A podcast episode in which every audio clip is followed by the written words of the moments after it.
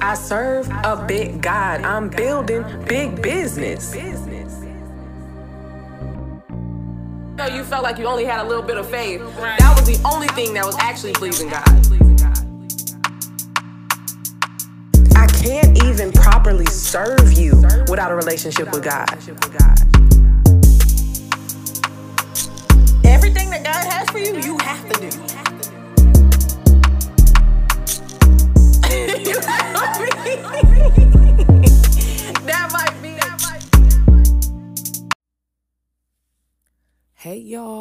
welcome to another episode of Between Me and God. I am so excited to be back recording.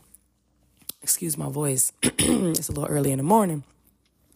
But I really wanted to I really wanted to get this out what God had revealed to me in prayer yesterday as I was praying. Um, a lot of things have changed and shifted in my personal life where I am now a stay at home mom and wife as I am getting back into ministry and I've been building my business and things like that. And so there has been a diligence around me getting up early in the morning before starting the day to really um, seek the Lord on direction and really get more structured and live a life of excellence in my home before I can live a life of excellence out there in the world in my business and all these other things. And so I've just been more um, intentional about that.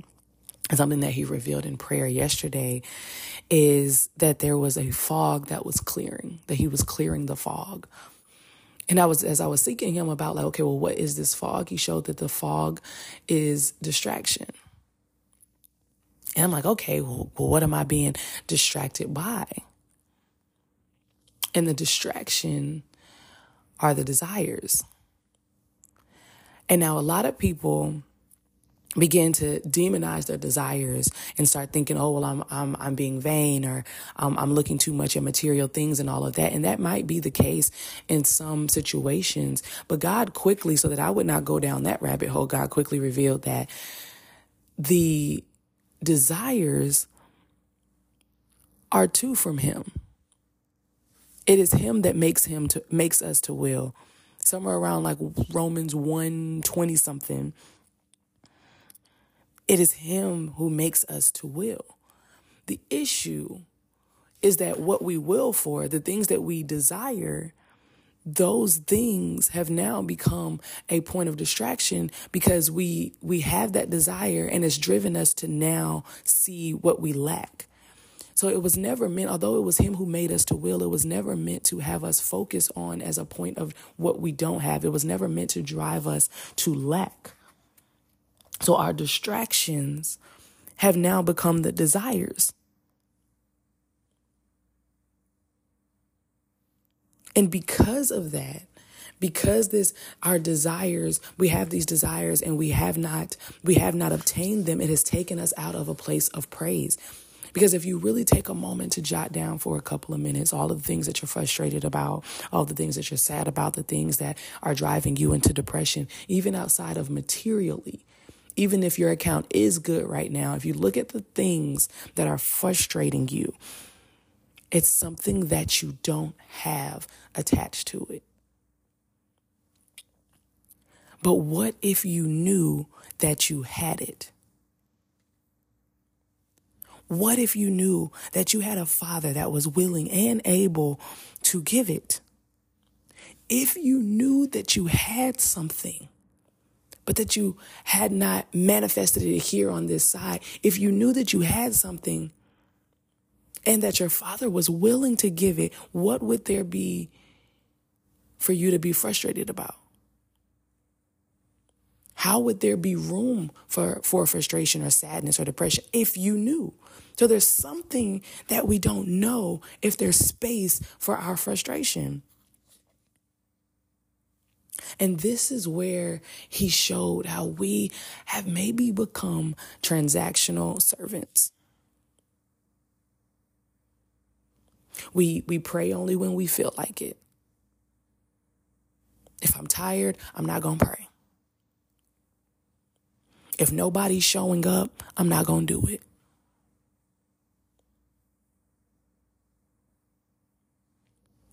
How have have our mindset of lack, how has that mindset of lack driven you to be a transactional servant? Are you always only going to do something if you can get something in return? Even if it's not monetary. What if you're only going to do something if you get praise in return? What if you're only going to do something if you get a feel good feeling in return? Everything isn't about what you will get. But what how are you willing to serve? To what extent are you willing to serve? Are you willing to inconvenience yourself to serve? If we are focusing on what we don't have, if we're focusing on who's not showing up, if we're focusing on the money that's not in the account, if we're focusing on how bad we're feeling, if we're focusing on these things that we're lacking because we do desire the money, of course, we do desire the sold out events. We do desire the feel goods. We desire all of that. But if we don't have it right now, are we not going to serve still? We must see God for who He is and not just what He does. And that is why a fog has been able to come in. Because we're only looking for what God can do. But if we looked at who He was, then all those other things would be added. Because if you know who He is, then from that you already know what He gonna do. You already know what He can do. You already know what He has done. So if you can change how you think, you can then change how you can receive. But our perception is all wrong.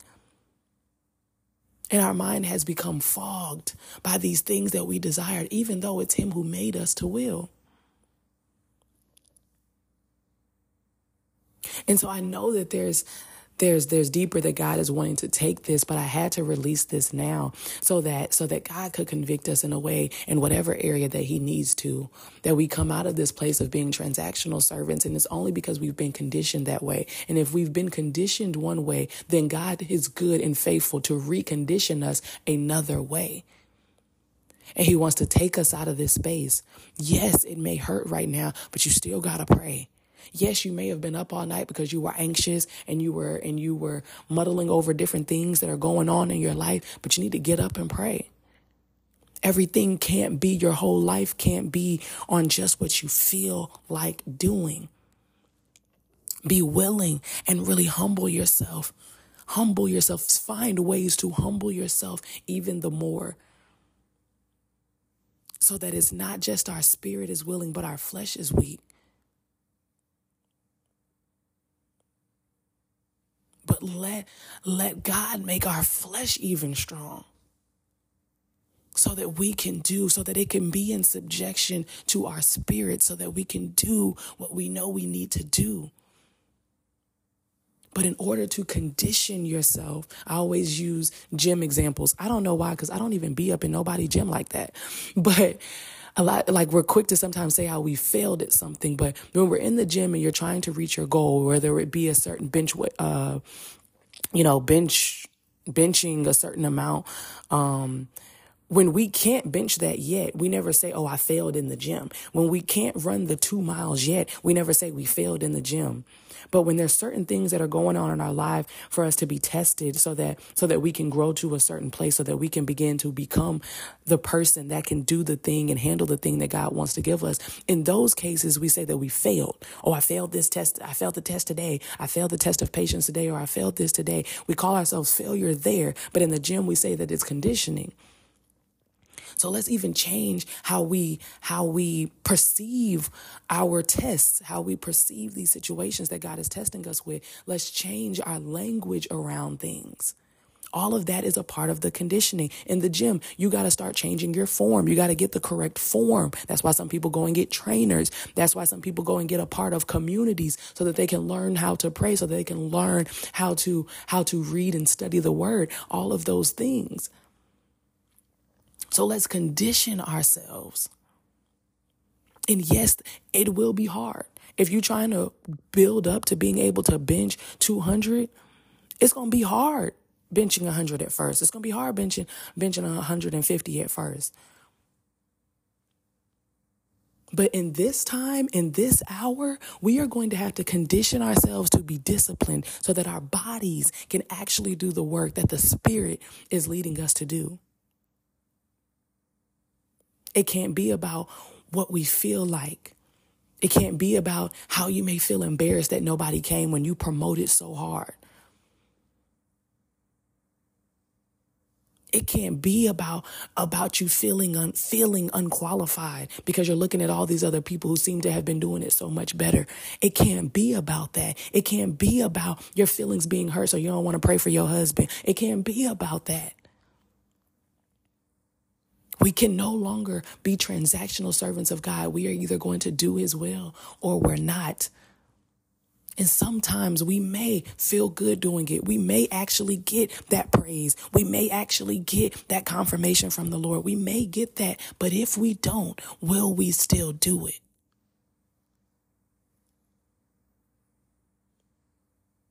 And so I praise God for showing that the fog is being clear. We're not going to be distracted by the vision because for me, God has given such a vision. I can see it so clearly. And so when I know what it, what it's going to be and it's not there yet, that then drives me to this place of looking at all of what's not so about that vision now. But if he showed me that vision, if he showed me that vision, then it's done. And if I know that, then why would I still fret? So, as a prayer point for you today, as a prayer point, I want you to pray for God to help you perceive Him in whatever it is that you're lacking, whatever it is that you think you're lacking. Ask God for vision. Allow God to let you see. Him to let you see so that you may walk in the knowing that it's done.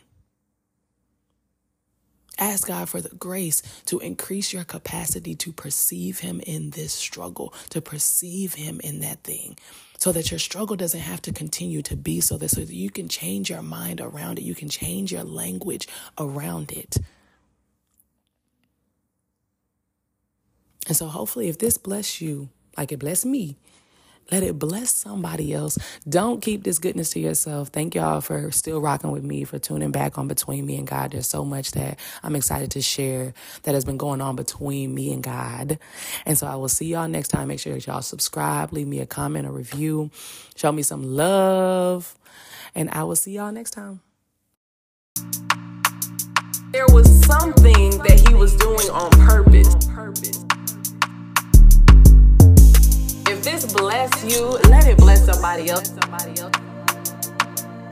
That's what's going on between me and God. The vision too big to carry. You need God.